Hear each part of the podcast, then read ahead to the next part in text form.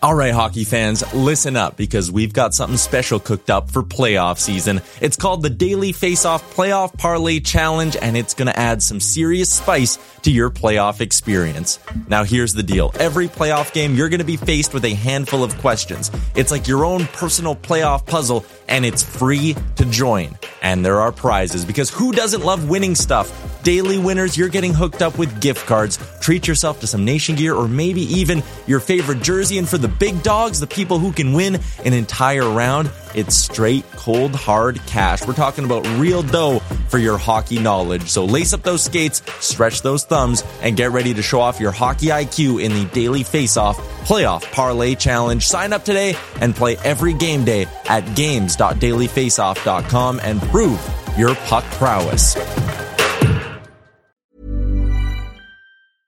Mom deserves the best, and there's no better place to shop for Mother's Day than Whole Foods Market. They're your destination for unbeatable savings, from premium gifts to show-stopping flowers and irresistible desserts. Start by saving 33% with Prime on all body care and candles. Then get a 15-stem bunch of tulips for just $9.99 each with Prime. Round out Mom's menu with festive rosé, irresistible berry chantilly cake, and more special treats. Come celebrate Mother's Day at Whole Foods Market. Jewelry isn't a gift you give just once. It's a way to remind your loved one of a beautiful moment every time they see it. Blue Nile can help you find the gift that says how you feel and says it beautifully with expert guidance and a wide assortment of jewelry of the highest quality at the best price. Go to BlueNile.com and experience the convenience of shopping Blue Nile, the original online jeweler since 1999. That's BlueNile.com to find the perfect jewelry gift for any occasion. BlueNile.com. Can you see it? Did you notice? Checked, but the puck comes right to Pettersson, who tries a bank pass for Boeser. In with a shot, he scores! A moment's notice. At arm's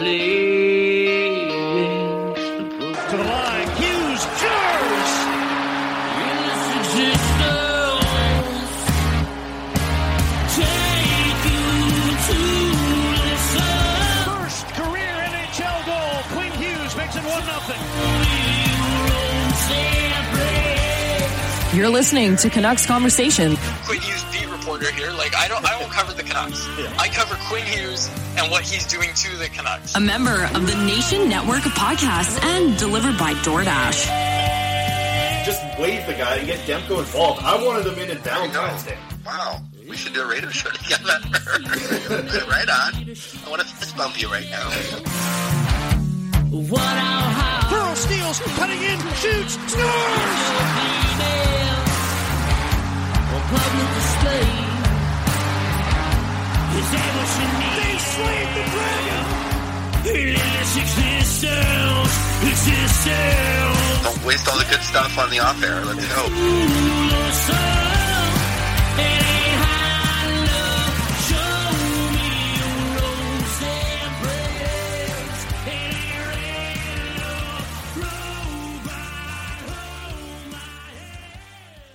Hello, Canucks fans, and welcome back to another episode of the Canucks Conversation, brought to you by the great folks at Zephyr Epic. You can use promo code Hockey Season, capital H, capital S, all one word, Hockey Season. That will get you $5 off your order at zephyrepic.com, Z E P H Y R Epic, on all platforms Facebook, Twitter, Twitch, Instagram, whatever it is on social media. Go give them a follow. Check TikTok. out TikTok. TikTok as well. You're right. I gotta keep remembering all the youths are on the TikTok. Yeah, now. you and your yeah, you and your Addison You Ray keep saying Addison and your- Ray. I keep telling you, I don't even know who that is. Mm-hmm. Anyway, check the history on that TikTok search. I'll I tell don't what. know who Addison Rae is, and it's concerning me that you do. All right. Okay. You Zephyr know- Epic. Best part about Zephyr Epic, they ship free anywhere in Canada on any order over $50 from From former home of the Canucks development camp, Shawnigan Lake.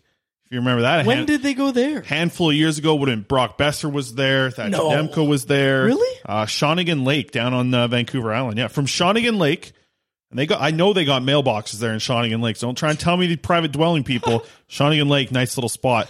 They got mailboxes there from Shawnigan Lake to Shaunavon, Saskatchewan, which Home of Colin. Home of Colin. Sorry to steal your thunder. Not even the biggest hockey player from Shaunavon as well. really? No, not even close. Cole, you could say, listen, Cole is maybe he's probably at the toes of this hockey player. Okay.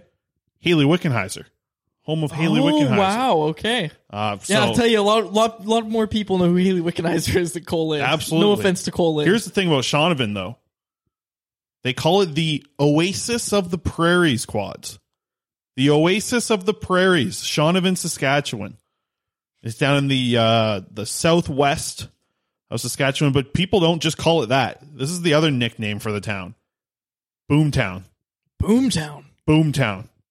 And do you have a reason for that? Did you look it up? Uh no, but they do have and this is this has been going on for over a hundred years now. The Boomtown Days Rodeo in Shaunavon, wow. Saskatchewan. And, Since- and what happens there? Since 1914, the Boomtown Days Rodeo. It's a little preparation. It's on the circuit. Um, for oh, I'm blanking on this right now. Uh, what's the Calgary? The match, the Calgary, Calgary Stampede. Stampede. Okay. yeah. Well, I was thinking there was a name for it. Uh, the Calgary Stampede. This is like on the tour to kind of set them up for the Calgary Stampede down in Wow. Saskatchewan. The Boomtown Days Rodeo, and one radio station down there in Shaunavon, the Eagle, ninety four point one FM. Okay. That's all I got. Tell you what, it's no Porcupine Plains, Saskatchewan. home of all, another hockey player, Kalan Lind, as well. Yeah, okay. Keep an eye on him. He plays with our guest that we have on today's show, actually, as well, in Red Deer, Kalan Lind. Uh, he's not the guest. Arshdeep Bains, Canucks prospect, who are really, really excited to see what he does uh, development camp and out there in Abbotsford this year. So he's going to have 30 people in the rink cheering for him. He's Maybe gonna- more. Maybe more. His grandma's going to be screaming on the couch as she's watching him online. But uh, Steve Bain's going to join us later on the show. Get to your uh, DoorDash here. Yeah, we're also delivered to you by the great folks at DoorDash. Ding dong. Use promo code CONVODD, capital C, capital D's, all one word, CONVO. DD. That will get you 25% off and free delivery on your first order with the DoorDash app. Does not get much better than that, folks. My name is Dave Quadrelli. I'm joined, as always, by the man who built the place, wearing a Canucks Convo polo shirt with our logo that actually never hit the air because I cut my hair. That rhymed. Chris Faber. And you know what? You haven't said anything about my brand new shoes that I've been wearing today that I just got. Oh wow! Well, don't crease them. You, Well, I you don't get- know. You can't crease. Them. I don't know what I'm doing. These Oh are my uh, gosh. they're nice shoes. I think. When did you get those? They got uh, got came in the mail yesterday. You creased them.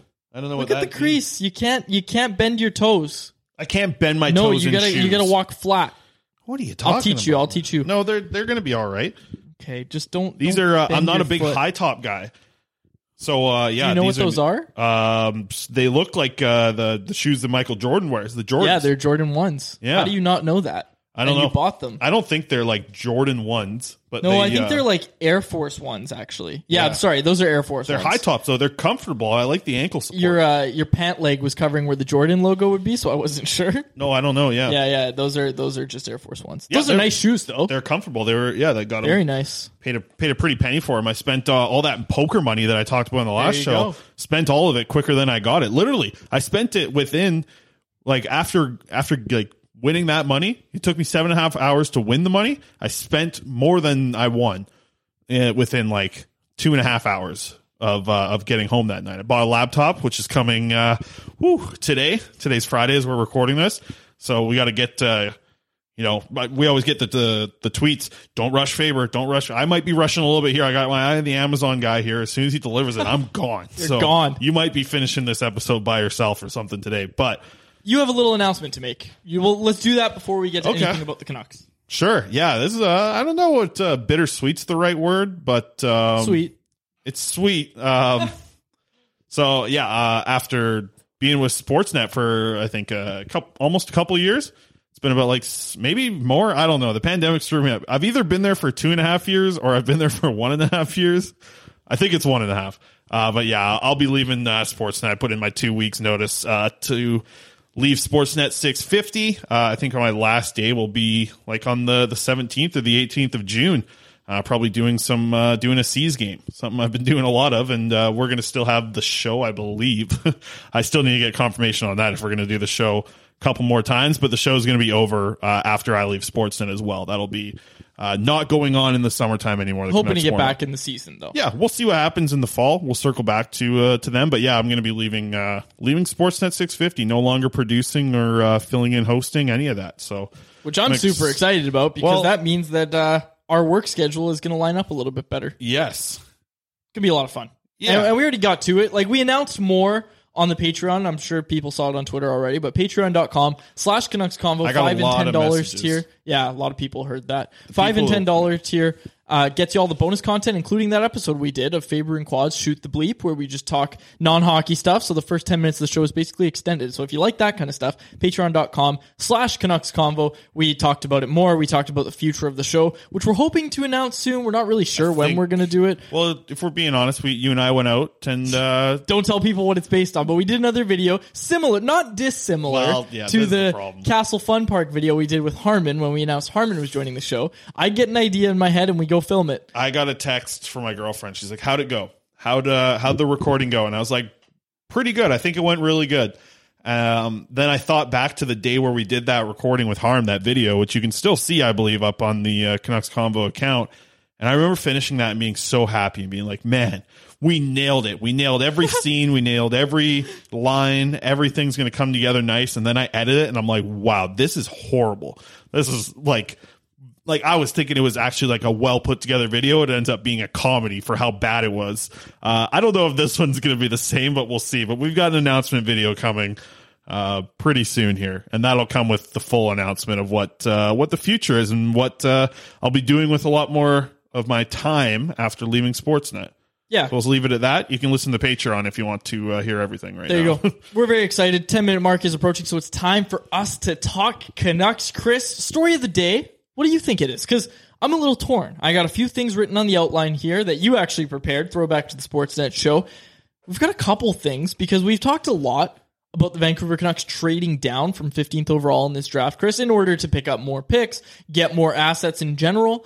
But something interesting today that was discussed on the 32 Thoughts podcast with Jeff Marek and Elliotte Friedman of Sportsnet came down the pipeline today that Juraj Slavkovsky, who's supposed to go second overall in this draft, projected to go second overall, ranked first among European skaters by NHL Central Kid's Scouting unreal. He's so good. six foot four left winger, uh, discussed, and, and this is from Slavkovsky himself, discussed two teams that asked him if he could play center. Now, he said there were more than a few, but the ones he could remember off top of his head were New Jersey, who that checks out. They have the second overall pick, and the Vancouver Canucks, who have the 15th overall pick.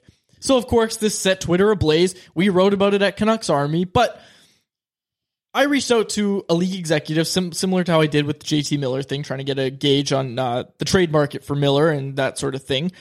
The response I got, because I texted and basically just said, like, hey, is it normal for a team that's drafting in the middle of the first round to interview a second overall pick? Especially asking if he can play center, because obviously the Canucks need a center, right? It's best player available. It's also maybe you fill a positional need, right?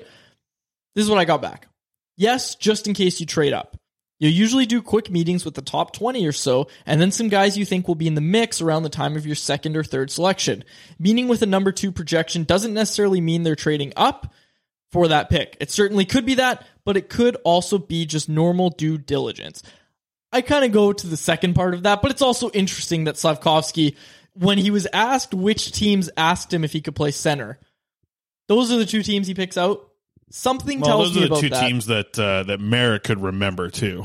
No, those are the two teams that Slavkovsky crew member. They did an interview with him. Right. Okay. Yeah. So it wasn't just Marek forgetting what Slavkovsky said. Slavkovsky said New Jersey and Vancouver were the two teams that he could remember. Okay. The fact that Vancouver stood out to him, I don't want to speculate too much, of course, Oh, because here at the end of the day, I don't think it's likely that this guy's coming to Vancouver, that they're going to trade up for the second overall pick.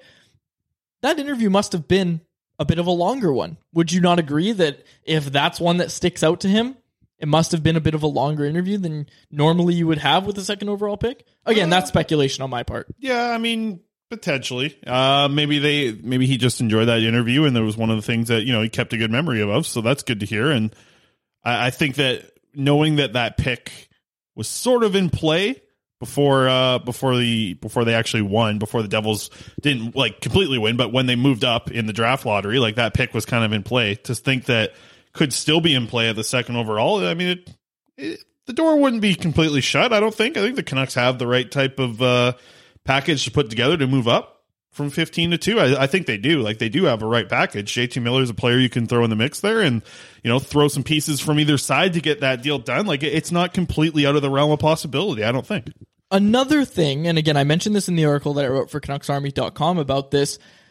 Not only have the Devils been linked to JT Miller in the past, their general manager, Tom Fitzgerald, has put together a list of players and assets around the league for each team, or or for multiple teams, that his club would be willing to move the second overall pick for. If the Canucks are on that list, Chris, or among the teams on that Oh, list, Dude, for a second, I thought this was like public, and I just didn't know about this. This would have been wild if like what he would have accepted. oh, if, if he threw it out there, he yeah, he's like, it? so any team that wants to get the second, this is what you have to give to me. No, he just no, puts no. out a list. He, he's made team specific lists and it's internal. It's not. Ah, they're not sharing it. I don't think with teams just yet. Maybe they have. That's not. That's not public knowledge. Uh, what is public knowledge is that this list does exist and that Tom Fitzgerald, general manager of the Devils, has made the list um, with multiple teams and what they would be willing to get from those teams in order to move the second overall pick. And my point here, Chris, is that if the Canucks are on that list at all, and we don't know that they are, but you have to assume they are, Miller's name is there.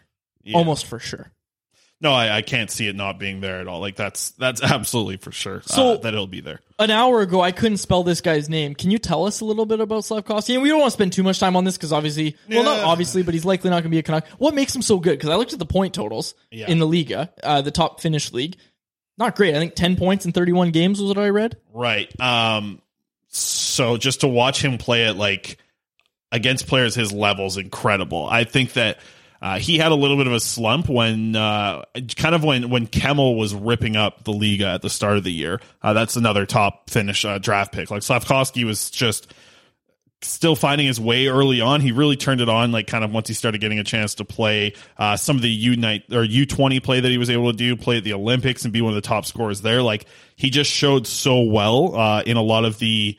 Uh, what am I trying to say? Your international competition that he played in, and I think like his his tape is so good enough. Just like yeah, he didn't light the league up and score you know thirty goals, but for a player to come in and be, do that at like 17, 18 years old in Liiga, it's still very impressive.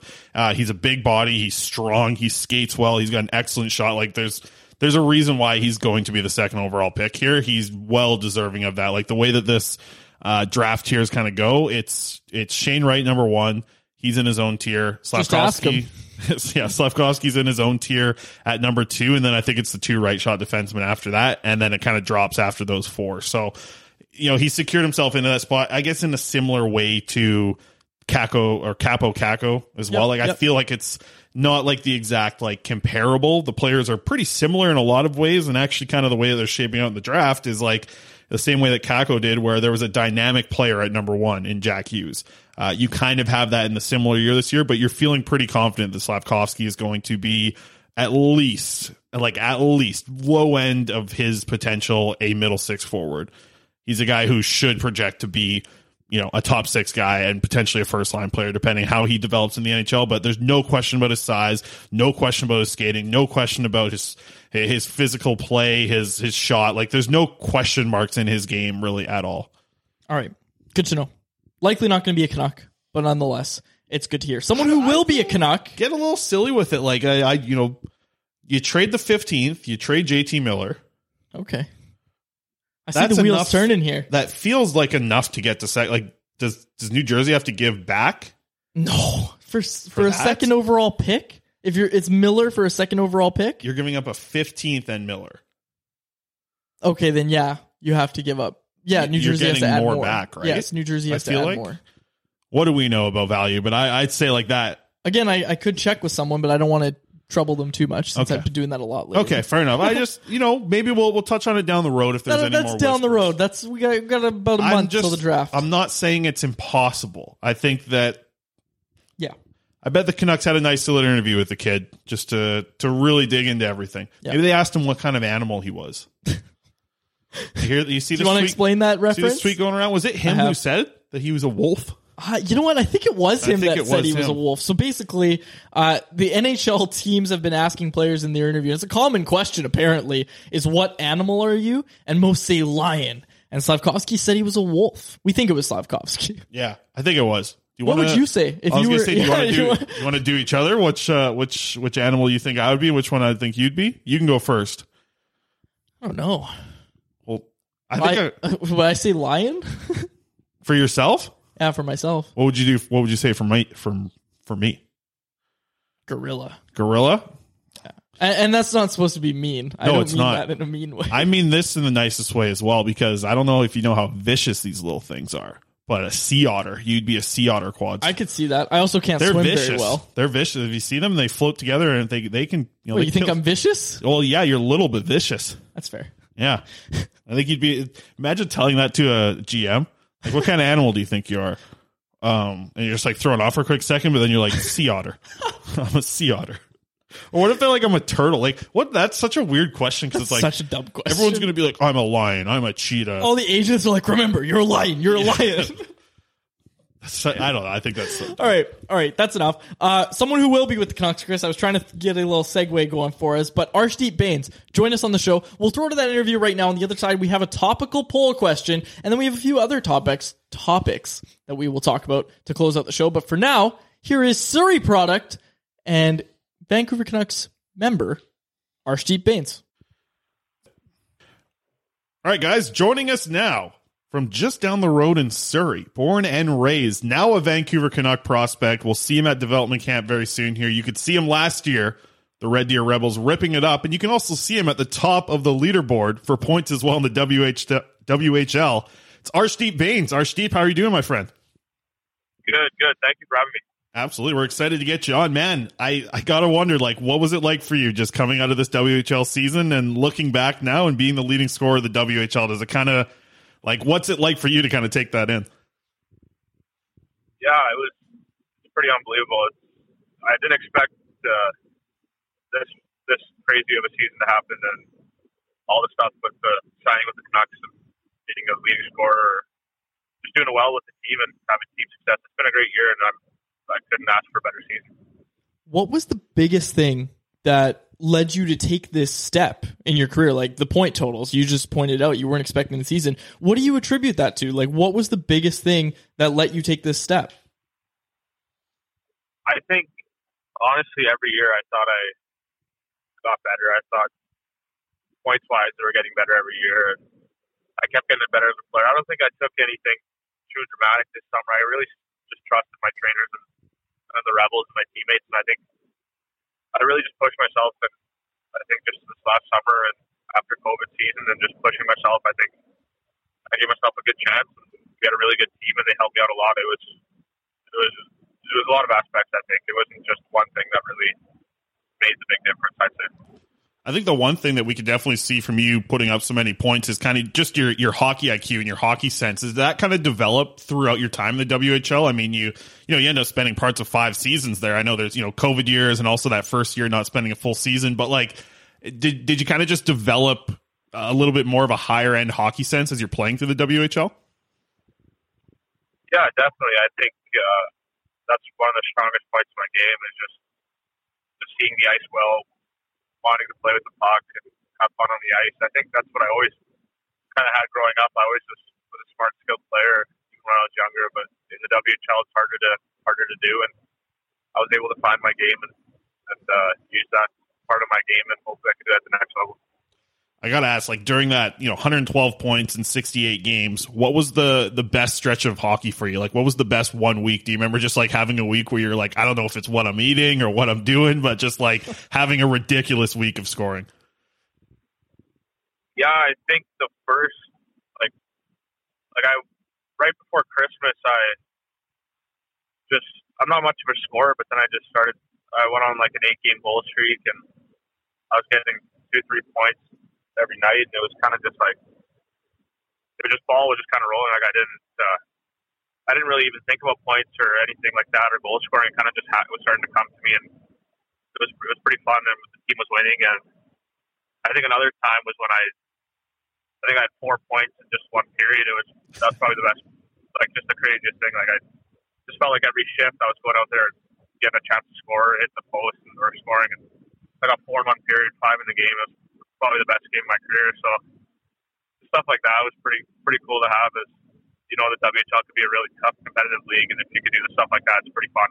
That's pretty awesome. It's like video game numbers, man. I feel like uh, you know playing NHL at that point, you get four points in one period. That's wild. Eh? Uh, I, something that you and I, uh, you you and I talked about this in the article I wrote for the Canucks was just you know kind of growing up a Canucks fan and how cool it was for you. You know, you know, taking the SkyTrain in to watch some Canucks games. Maybe uh, you know, maybe you could speak on that a little bit because a lot of people listening to the show are probably in a similar situation as growing up a Canucks fan, whether it be the kids that you know were taking the SkyTrain to go to Canucks games and everything, or just living around Vancouver, whatever way they were doing it. Like maybe you can just kind of let us know uh, what it was like growing up a Canucks fan, and now to kind of get to this point of being in the organization. I imagine it's a pretty incredible moment for you and your family. Yeah, like back, to touch back on the on the SkyTrain, uh, it's kind of just like it's almost kind of like a movie. Like everyone, you go onto the SkyTrain, it's not too not too packed when you first get on it from Surrey, which is probably the farthest point it starts, and then as you make your way down down to Vancouver, everybody gets on. Canucks jerseys, it's so full in there. No one's sitting, everyone's standing, and you get to the get to the rink, and you come out of the out of the SkyTrain, and it's just so it's just packed full of people trying to get into the arena. Like it's just that everybody, like just seeing that as a kid, I couldn't even imagine if I was playing in the building and just knowing that everyone's coming in, flooding in to watch you play, and all these fans and where they're coming from, and just cheer you on. So that was that was a great memory because I love going love going to the game with all the fans that go there, all happy to watch. And at school, there'd be everyone's wearing their Canucks jerseys and playoffs, and I don't know. It's just like a, the city loves Canucks. Like even from Surrey, which is I wouldn't say far, but it's a good 45 an hour away for some people, and they're still loving this team, and it's all over the Lower Mainland. So it's a big community all around cheering for one team. So it's really special. Did you have a favorite player growing up? My favorite player was probably Kesler because I wore 17 all my childhood. I love the Sedins, love Bieksa, uh, Burrows, Luongo was always great. I know they'd always say Lou uh, in the building when he saved the puck.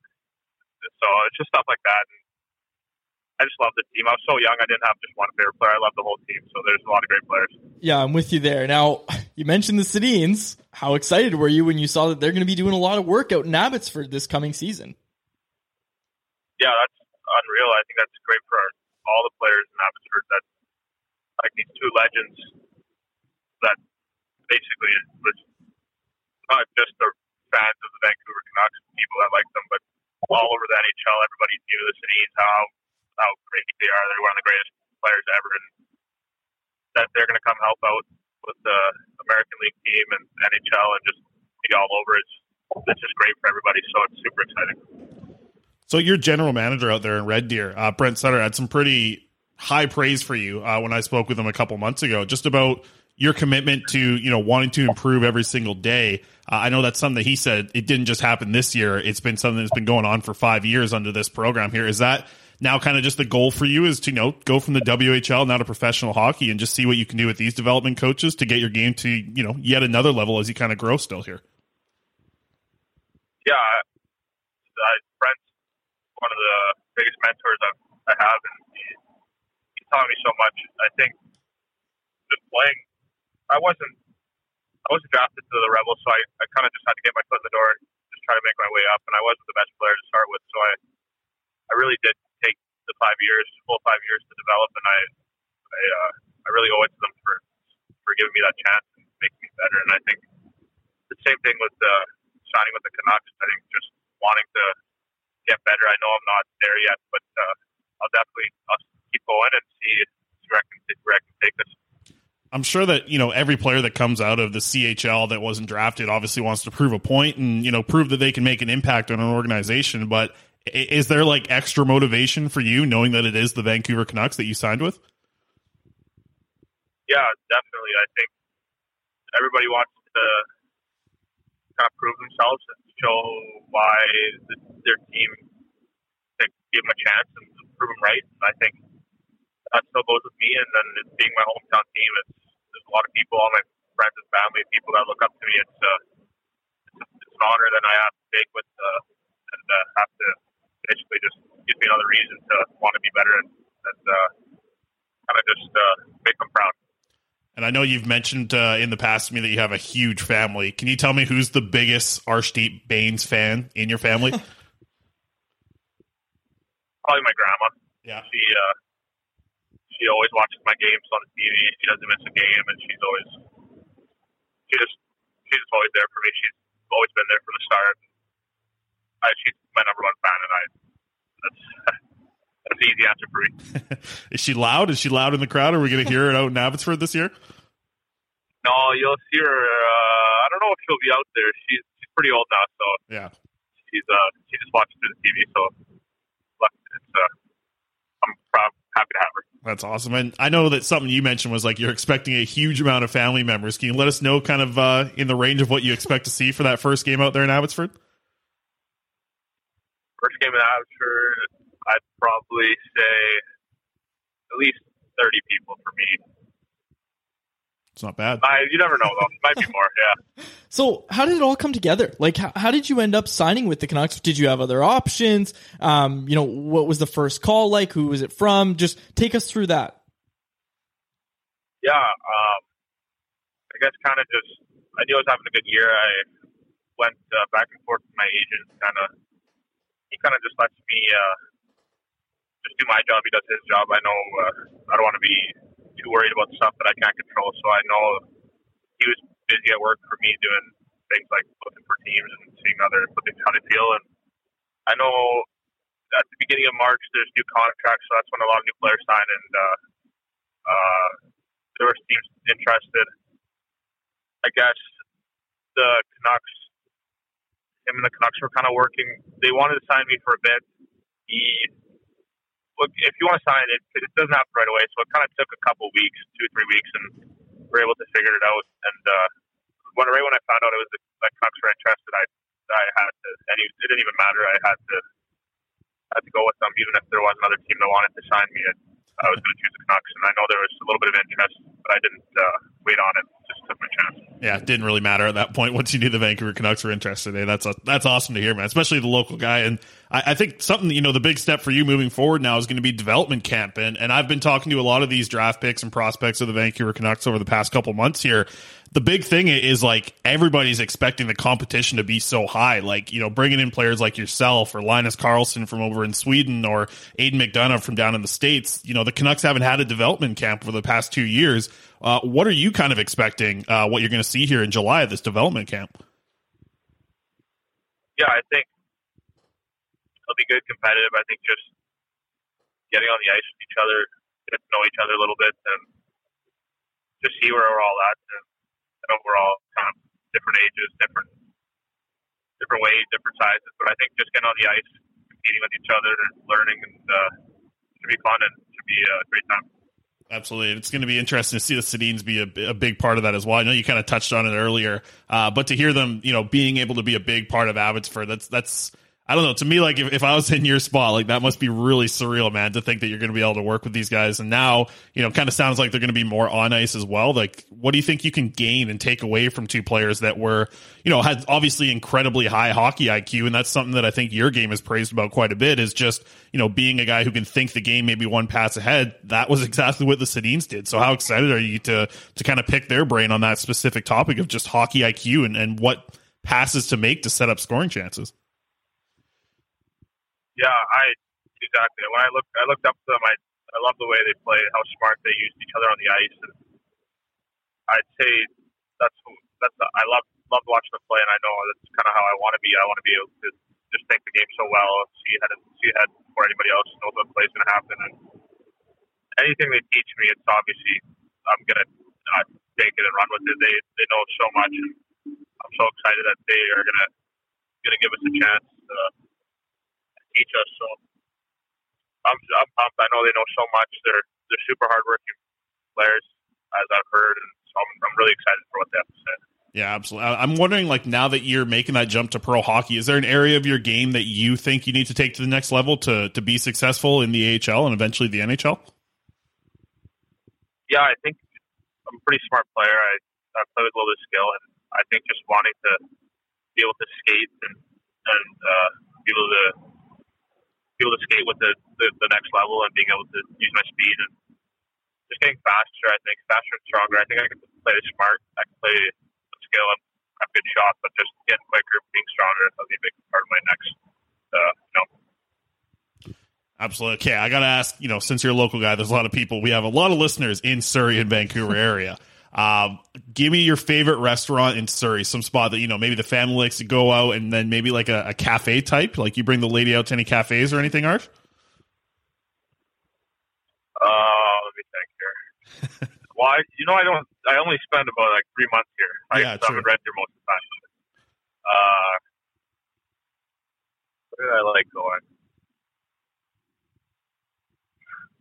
That's a tough question. I usually don't go out too much, but Okay. You a homebody then? Uh, Like, do, do you have an, a do you have a, a you know a meal that you're good at? Have you perfected anything? You're living on your like not really on your own, obviously with the billet, but do you ever like cook for the billet family or anything? I'm kind of just a barbecue guy. I like, Okay. I like going to the yeah barbecue, steak or chicken and stuff like that. That's what I like doing. But I couldn't think of s- place I go out a lot for dinner. Even if I do, I'd probably just be like a like a cactus or brown. Some not not. Which is probably a bad answer, but it's kind of just chain restaurants. Yeah. That's about it. Keep it simple. We- We've heard that answer before, if we're being honest. so it doesn't surprise too much. Well, uh, hey, Ars, really appreciate you taking the time today, man. We're excited to see you up uh, at development camp and see where the season goes with you. I'm sure it's going to be, uh, you know, pretty pretty surreal for you. I'm sure to put on that blue and green, you know, and actually take the ice with Canucks instead of just wearing it as a fan uh, like you did growing up. So we're excited to see the future with you, man, and uh, we'll be following along for sure. Uh, so thanks for taking the time today to join us. Yeah, thanks for having me. All right, and a massive thank you to Arshdeep Bains for joining us on this episode.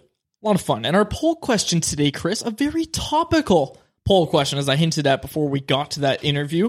Our poll question brought to you by Atlas Goods. Go to atlasgds.com, use promo code CC15 for 15% off your first order of Pop Rinds, the best fresh pork rind straight out of your microwave or air fryer. Chris, have you made the nachos yet? No, no, no. People, uh, they got to start bugging me on Twitter here. I'll and I'll remember to do it. If enough people start annoying me on Twitter saying, "Do the do the nachos, do the nachos," I'll do the nachos already. I just I can't. I keep you know I keep getting busy every night here. I get home, I work all day long at six fifty, and then I get you freaking buzzing up my phone. Bzz, bzz, bzz. Need three articles today. Tell Ray about Quinn Hughes. That's all I get from every night I'm dealing with. I get I don't have time to make pork rind nachos. We'll get to your Hughes article soon. It was a really good read. Yeah. Uh, I'm excited about it. But okay, our poll question today again brought to you by Atlas Goods, atlasgds.com, promo code CC15. Locally owned company in Surrey. The pork rinds are fantastic, so go check Wonder if them out. Arch Deep, you know, dig he's Surrey boy himself. Might have to send him some. Yep. Might have to send him some. Official partner of uh, Atlas Goods, Arshdeep Bains. That'd be something. Okay, our poll question today.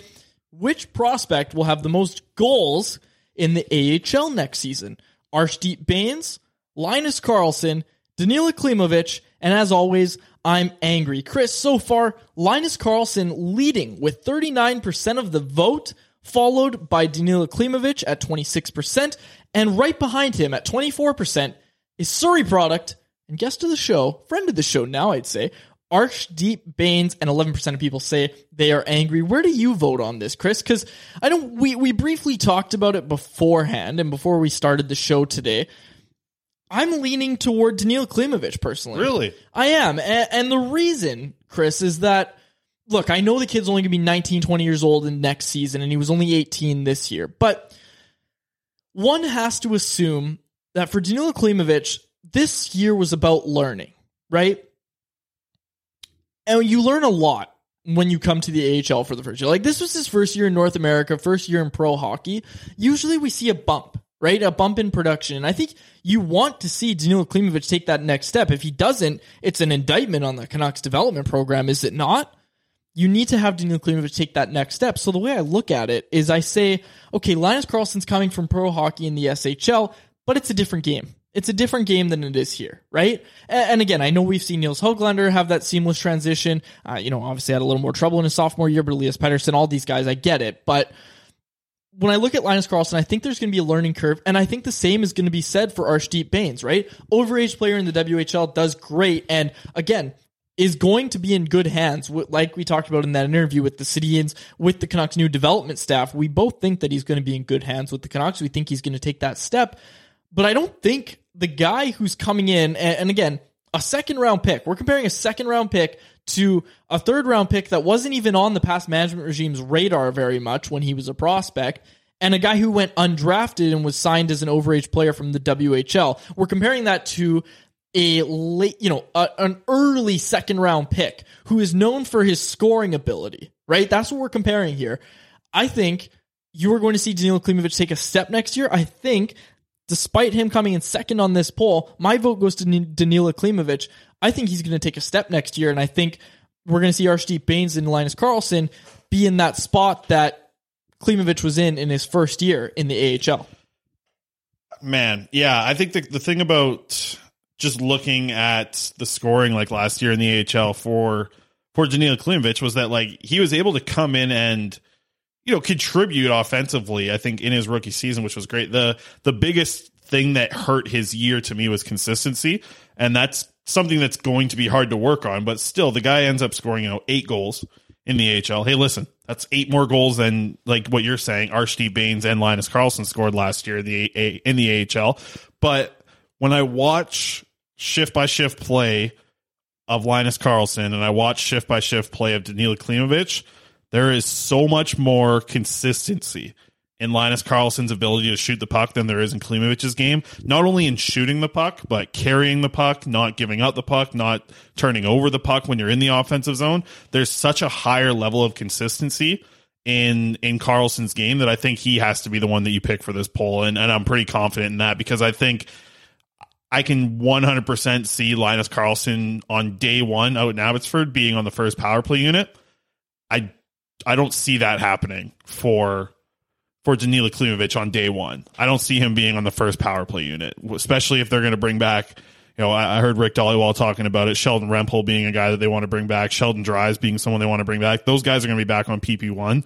If there's one prospect that's going to get a chance on PP one next year, to me, like, well, Jack Rathbone, if he's there, he's there for sure. Um, so he's, you know, I should say two prospects, I guess. But Linus Karlsson for me gets that spot very easily over Danila Klimovich because of the consistency that Klimovich showed last year. And let's not forget, like Klimovich had a very good training camp, right? Like there was time, like remember that one scrimmage? Everyone comes out of that scrimmage and is like, Klimovich, he's playing in the NHL next year. You got all the Abbotsford fans thinking he should be in the NHL. But here's the other thing. This is the funny part. All those people that were out there in Abbotsford watching training camp, they were also the same people that saw him play throughout the year. And the hype around that one scrimmage about Danil Klimovich has for some reason sold a portion of Canucks fans to think that he's an NHL player like next year and he's going to get his chance. Call him up. He's going to boost the power play. But the thing is, everyone that was out there at training camp got to see him throughout the season and was like, "Oh, no, never mind. Like he's he's very far away from being an NHL player. He's got a lot of things to work on in his own realm." And I actually saw Klimovich uh, the other day. He's walking down the street, by the way. Did I, did I tell you this? No, you didn't. No, I saw. Yeah, I saw Klimovich come down with some groceries the other day, uh, walking into his building. Lives pretty close to me down there uh, by Rogers Arena. Didn't go back home, eh? No, he's staying. Him and his wife are here, and uh, I actually just saw a little video of him taking some shots in a little. Uh, Oh, that's little right. His well. his agent came on the show and told us he was staying. Yeah, gee, come on, man. come on, we'll get him on the show here soon. We'll see. Uh, I'm gonna fun. I'm gonna see if uh, if Klimovich how his English is done and improved. You know, I saw Podkolzin walking toward the building as well. Uh, Podkolzin shops at T&T Supermarket. Well, this must have been a while ago. It was. Okay, yeah, Yeah, it wasn't. Yeah, yeah, it was a while ago. It was like September. I think I actually told this story on the podcast. yeah, no, yeah, it's good. T&T's the the spot, man. That's right down the road there. But yeah, I just I don't think that the consistency is going to be fixed in this offseason for Klimovich. I think he's going to need to play more games to build it up, and I just feel so much more confident in the consistent shots that Linus Karlsson gets off.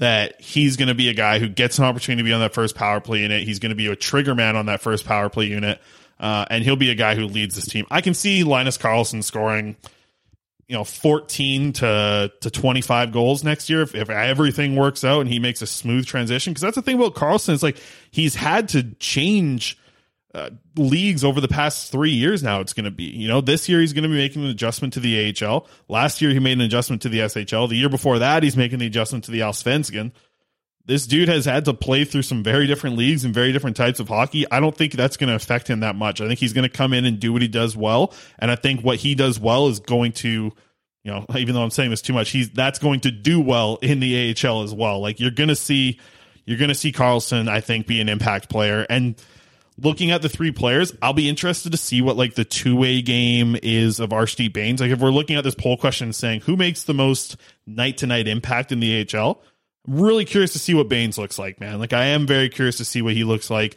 He obviously made a huge impact at the WHL levels, but we'll have to see if Karlsson's scoring and what he does at a high level is so good in the AHL that you have to start to think about him being an NHL talent, which all the prospect people are hoping happens with Linus Karlsson. It's still kind of a long shot. He's got to prove himself one more time in the AHL, but really excited to see all three of these players. And I do hope, like I'm with you, Quads. Like I, would love to see Klimovich take that step and be something more impactful. I, I'm just, if I'm a betting man, I'm betting on Karlsson being the goal scoring leader here. Do you want to bet? I'm just joking. Sure.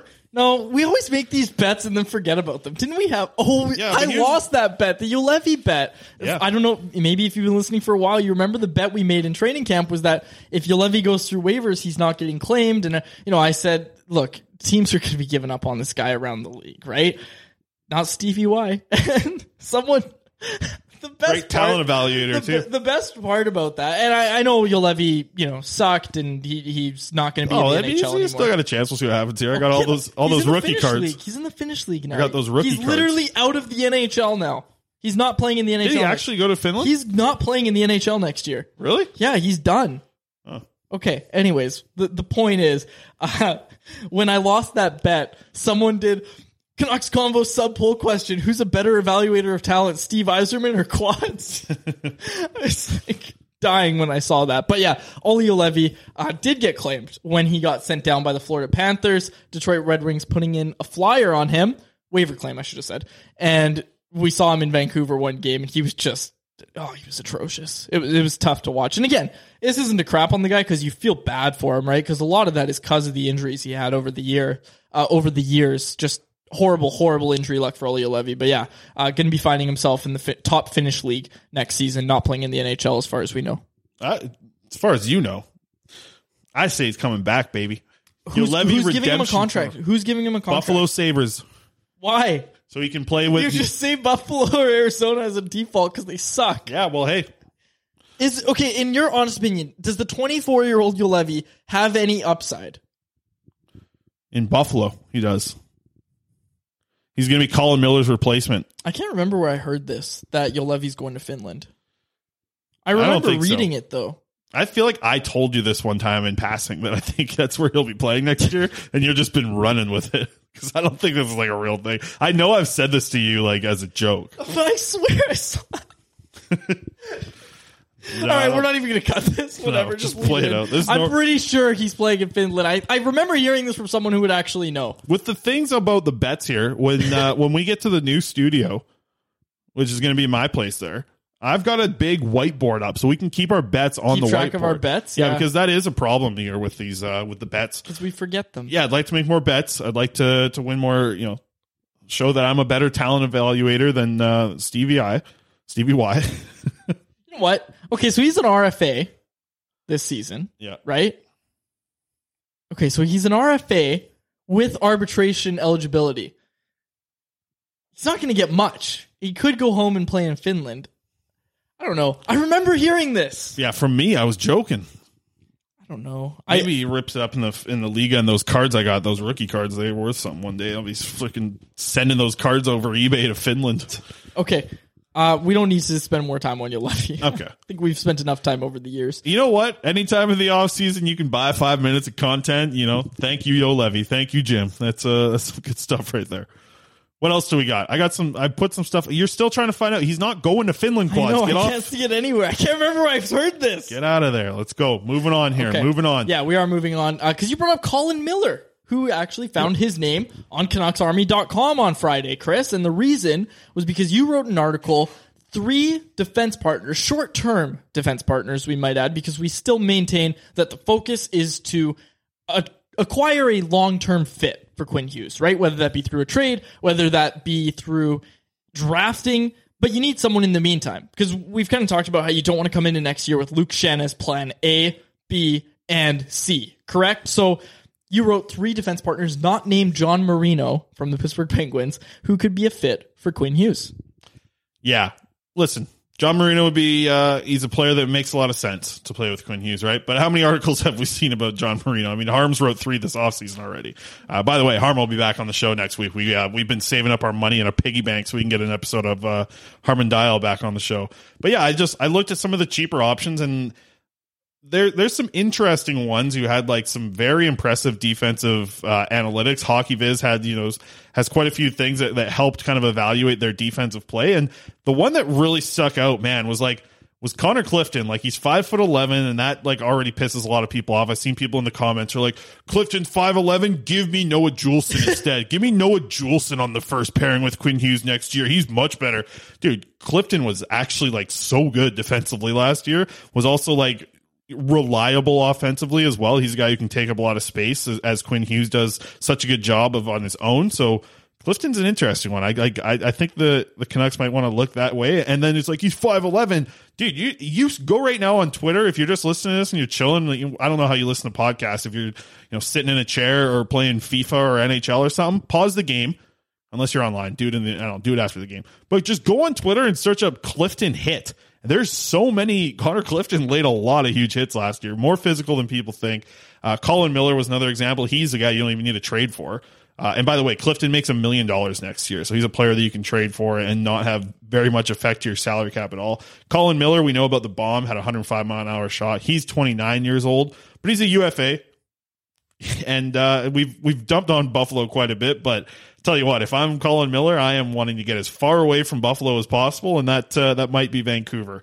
Um, that makes a lot of sense. And then like it would be cool to watch Colin Miller play with Quinn Hughes because like Quinn Hughes does such a good job of just like extending offensive possessions, moving the puck around, skating the puck, wa- like walking the line, and then to think that like there's always just a one timer option for Quinn Hughes. Like once he skates over to the right side and Miller rotates to the left, he has that 105 mile an hour bomb at his disposal every time. Like that, that pairing makes makes a little bit of sense there as well. Then Nick Jensen was one I just threw out because like he has such good defensive numbers uh, for the Washington Capitals. He's 31 years old, so it's like I don't think he's that much of an upgrade. And like Luke Schenn's defensive numbers are actually pretty good too. Like he's top 50 uh, in the NHL for expected goals against per 60. So Luke Schenn isn't the worst option either, but these players that I laid out there were kind of just little upgrades to potentially help the Canucks as they move forward, but they still need to find that prospect, right? Like to me, it's all about finding that right D prospect to play with Hughes. And, and something I've been talking about on the show for a while is you need to find two players. And I, I've thought for a while that maybe that was two prospects, but it could be the route of, you know, a a 27 to, you know, 26, 27, 28 year old guy who plays for the next couple years. And then you, you go on the trade market and you look at, you know, Jack Thompson out of Tampa Bay, Brock Faber out of the LA Kings, Helge Grans out of the LA Kings, Braden Schneider is another example. Here's a here's a low key one. I don't think I've seen this name thrown around very much. Ethan Samson out of the Flyers organization. The Flyers are going to do something uh, throughout this draft, like trades up of this draft. If the Canucks can squeeze Ethan Samson out of the Philadelphia Flyers organization, sneaky little pick there. I'm telling you for a nice right D prospect. Uh, and Scotty Morrow is the last one. But let me th- let me say Former name. guest, former guest of the show. Yeah.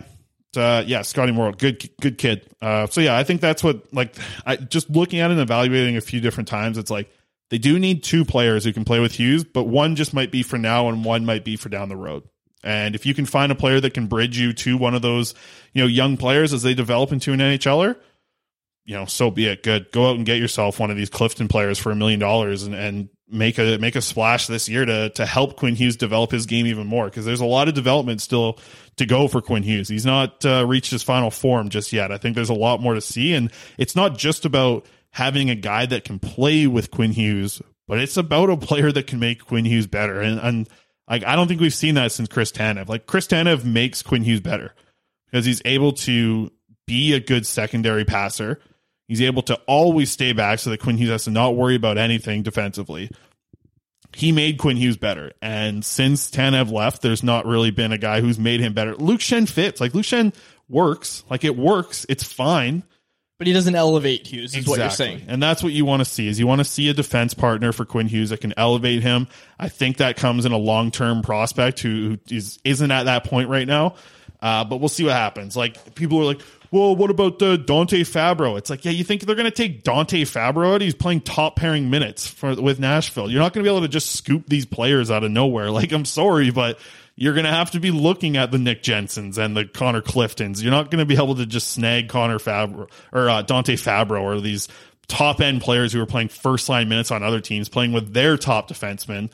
So I don't know. I think that uh, I think there's some options out there. There may be some names we haven't really heard about a lot, but in the end, like I, the, the title of the article is like not John Marino. I, you know, John Marino is still a very possible player that they could be trading for. It makes a lot of sense to play with Hughes. Quickly, I want to get this in. Bruce Boudreau finishes 12th in Jack Adams voting.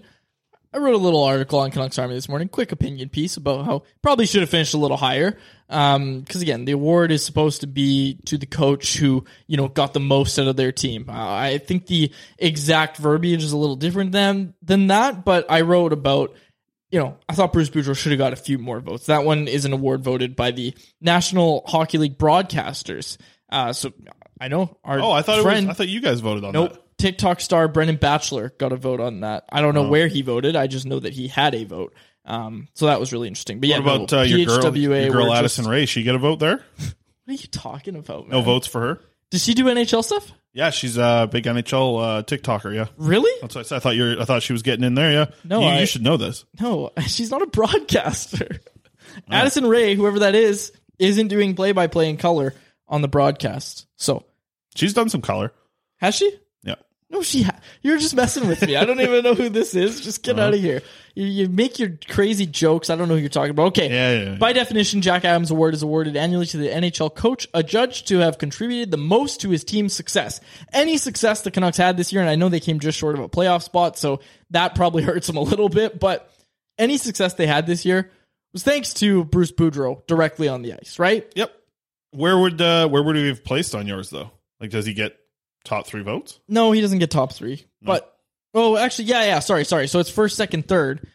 I would probably have him, you know, and there was one guy who had him second. I would- would probably have him third on mine. He had two third place votes. I think I would go Daryl Sutter one, and then I would probably go Gerard Gallant two. You know, maybe there's an argument for Todd McLellan as well. Actually, I would probably go McLellan two, and McLellan finished sixth in voting, and then I would go Boudreau third. But some guys who finished ahead of him in overall voting Sheldon Keefe in Toronto, Jon Cooper in Tampa, John Hynes in Nashville. Somebody picked as the best coach in the league, which, okay, whatever you say. Mike Sullivan, Rod Brind'Amour, uh, McLellan, Bednar in Colorado, Dean Evason in Minnesota, uh, Andrew Brunette in Florida, also finishing higher. Um, then Bruce Boudreau. Yeah, I would have guys. struggled to have Boudreau in my top three if I'm being honest, but he I think, might I think have Sutter's the right, right pick, though. Yeah, I think. Sutter's number one in my book too. I think Bednar, uh, I'm putting him at two just because how like that run of games that they had at home. they do play very well. Think about the game. Like I forget how many games they won. It was it like it was almost 30 games in a row they won at home. But uh, sorry, sorry, sorry to cut you off. But my argument here is if you take Jared Bednar off the Colorado Avalanche, they're probably having similar success. Are yeah, they but? I don't know, man. The thing about like winning at home when you have last change, I think that's a little thing to like taking into That's true. consideration That's about a coach is like he's making a difference if you're winning so much more at home. That's fair. and listen, they had a good road record too, but they were that good on at home ice.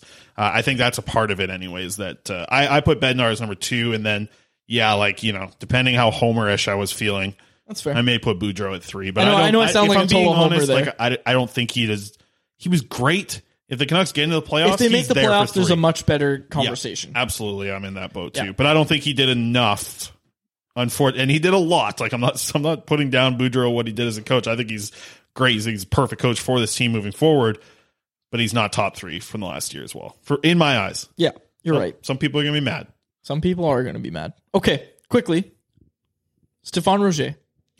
What the hell? You know I had to bring him up. You know I had to bring up my boy, like I do on every podcast. Wrote an article for Canucks Army about retaining salary on trades, Chris. And I don't want to spend too much time talking about this. I think this is maybe a midweek conversation to have, but you look at what the Canucks would be able to do if they retain salary on any trade. JT Miller at five and then five and a little bit more on a one year one year left on his contract, that's valuable to a lot of teams. But if you retain fifty percent on that, Ooh. that's a that's an asset that not only can almost every team afford, that's something that every team is going to be clamoring to add. Every contender is going to be wanting to add a near 100 point player for 2.6 million. That's like an unprecedented number that you're able to add a player at. Yeah, but I threw this to Frank Seravalli when he joined us last year on the show, and he said that that was like ridiculous. the Canucks would do that because No, because there's ownership and everything involved as well. Right. Why would they retain? And that there's was at there's the a lot of different things, at but the time it was two years that they were going to have to retain anyways. But yeah, but now it's one year, and also, you you know it would add to the trade value. So maybe you want to get out of a contract. We know the Canucks were actively peddling those contracts at the deadline. The Travis Hamonics, the Jas- Jason Dickinsons, the Tucker Poolmans, one that the management group views as maybe not negative value, but contracts that they would like to move. Maybe inefficient money is the correct word. They were trying to move those guys again. Uh, reported by Frank Seravalli. So I didn't read this Stephan Roget article. Well- because, well, it uh, doesn't matter. I saw who wrote it, but tell me what uh, what do you say about uh, Tyler Myers? Is the one I'm interested That's in. what they, I'm getting there. So Well, then what, do you said- do with dilly dabbing away Well, here? What he said is that you can have dilly dabbing. Oh, Yeah, dilly dabbing away. that's not a term. I, it is now. Yeah, it is. Okay, anyway. You get what I was saying when I said it. I, I knew what you meant. You're Yeah. right. You're right. Okay, so what he did say is that you know if you do retain money on a Miller contract, and this is my main point here, is then all of a sudden you can still get similar value back as if you didn't retain, and pair a bad contract with it, right? So if you're you know, if you're moving a Jason Dickinson and, and maybe you get a third line center back, right? Maybe all of a sudden you're able to add some more bad money to that con to that trade and you know, you're freeing up cap space, you're doing all this other stuff that you want to do, you're making your team better because that's the main thing is Patrik Allvin when he spoke about all this is he said like we don't just want to move cap space for the sake of moving cap space and freeing up cap space. We want to get better at the same time. So it's about what you do with that cap space in turn. And all I'm saying, Chris, is if the Canucks do retain salary, and again, let's not forget, so far Jim Rutherford says that they haven't had to manage up with ownership being involved or anything like that. And, you know, he said uh, at the time when he spoke, which was end of season media, he said Francesco and him go out for lunch maybe once every two weeks. That's very different than how things were run when Jim Benning was still the general manager of this team. And- we know that. That's been reported all over the place. But right now, that's something interesting to kind of note. Retaining salary is something that's uh, on the mind right now. Yeah, I don't think there's any question right now. Specifically, like you know, this is a time where where I think Francesco Aquilini want to prove wants to prove to his new management group that he's willing to buck up here and pay. And I don't think he's going to be stepping in too much at a certain point. There's a new fresh management group that I think has a lot of uh, high praise around the NHL for for what they've kind of assembled here. Um, you know, especially with Jim Rutherford being the guy at the top of that, his pres- his prestige is high.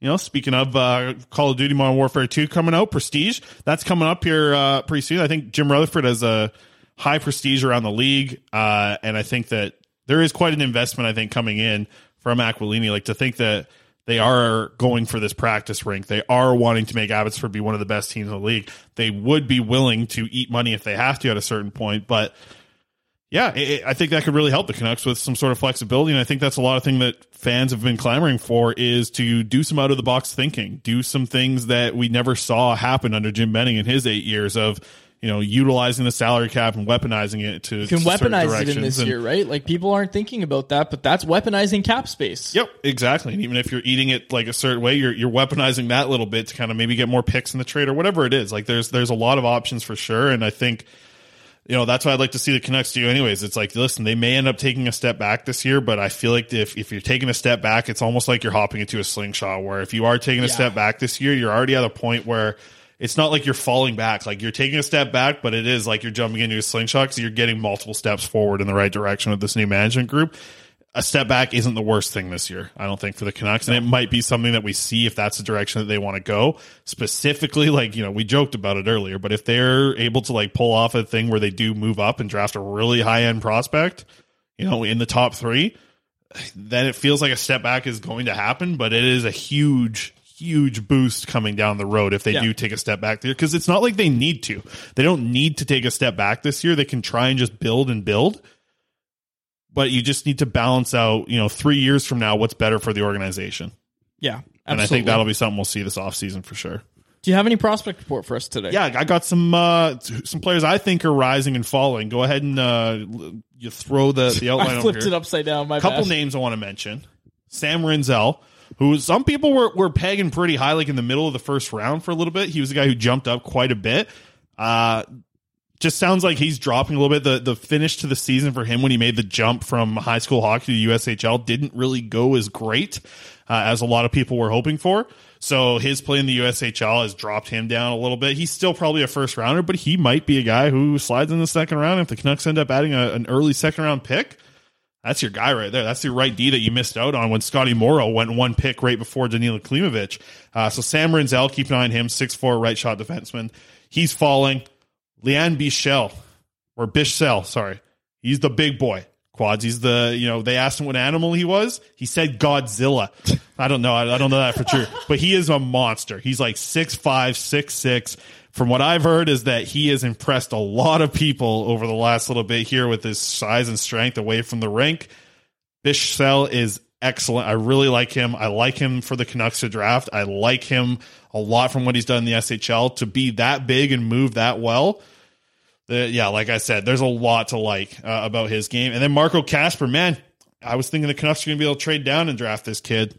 People are starting to see the playoff tape now. And like, this is what I was watching when I was talking about Kasper a couple weeks ago uh, before we had him on the show was like, he played so well in the playoffs that that he needed to be a mid round, like a mid first round pick. And I think that no, some people might have just been catching up on that over the past couple weeks here, but they're starting to see how good he actually played in the uh, in the SHL playoffs. I think he's rising quite a bit uh, as well. So just some rising and, and, dropping first round picks. I think I just wanted to mention real quick there. Uh, as long as you're okay with that, might do some of that uh, as we get uh, closer to the draft here. But Kasper he might just end up being the best player available at uh, at 15 for the Canucks, and a lot more people are starting to think he's going to be a center next year uh, with Rögle as well, which is huge.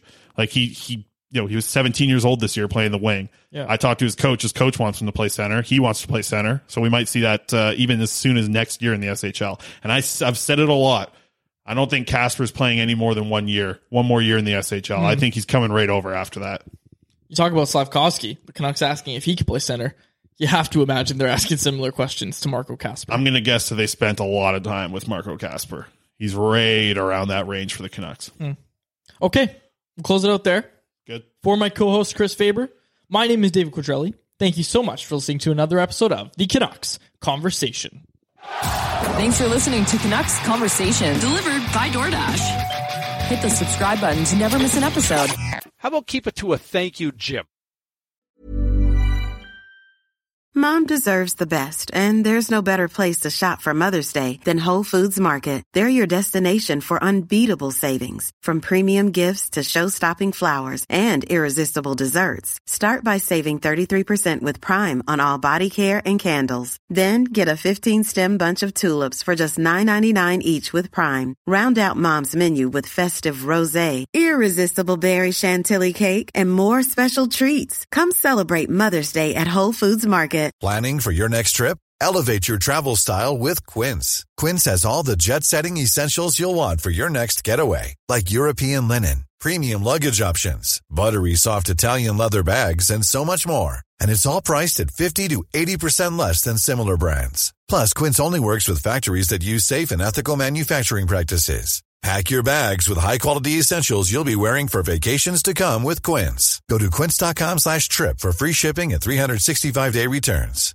Mom deserves the best, and there's no better place to shop for Mother's Day than Whole Foods Market. They're your destination for unbeatable savings, from premium gifts to show-stopping flowers and irresistible desserts. Start by saving 33% with Prime on all body care and candles. Then get a 15-stem bunch of tulips for just $9.99 each with Prime. Round out Mom's menu with festive rosé, irresistible berry chantilly cake, and more special treats. Come celebrate Mother's Day at Whole Foods Market.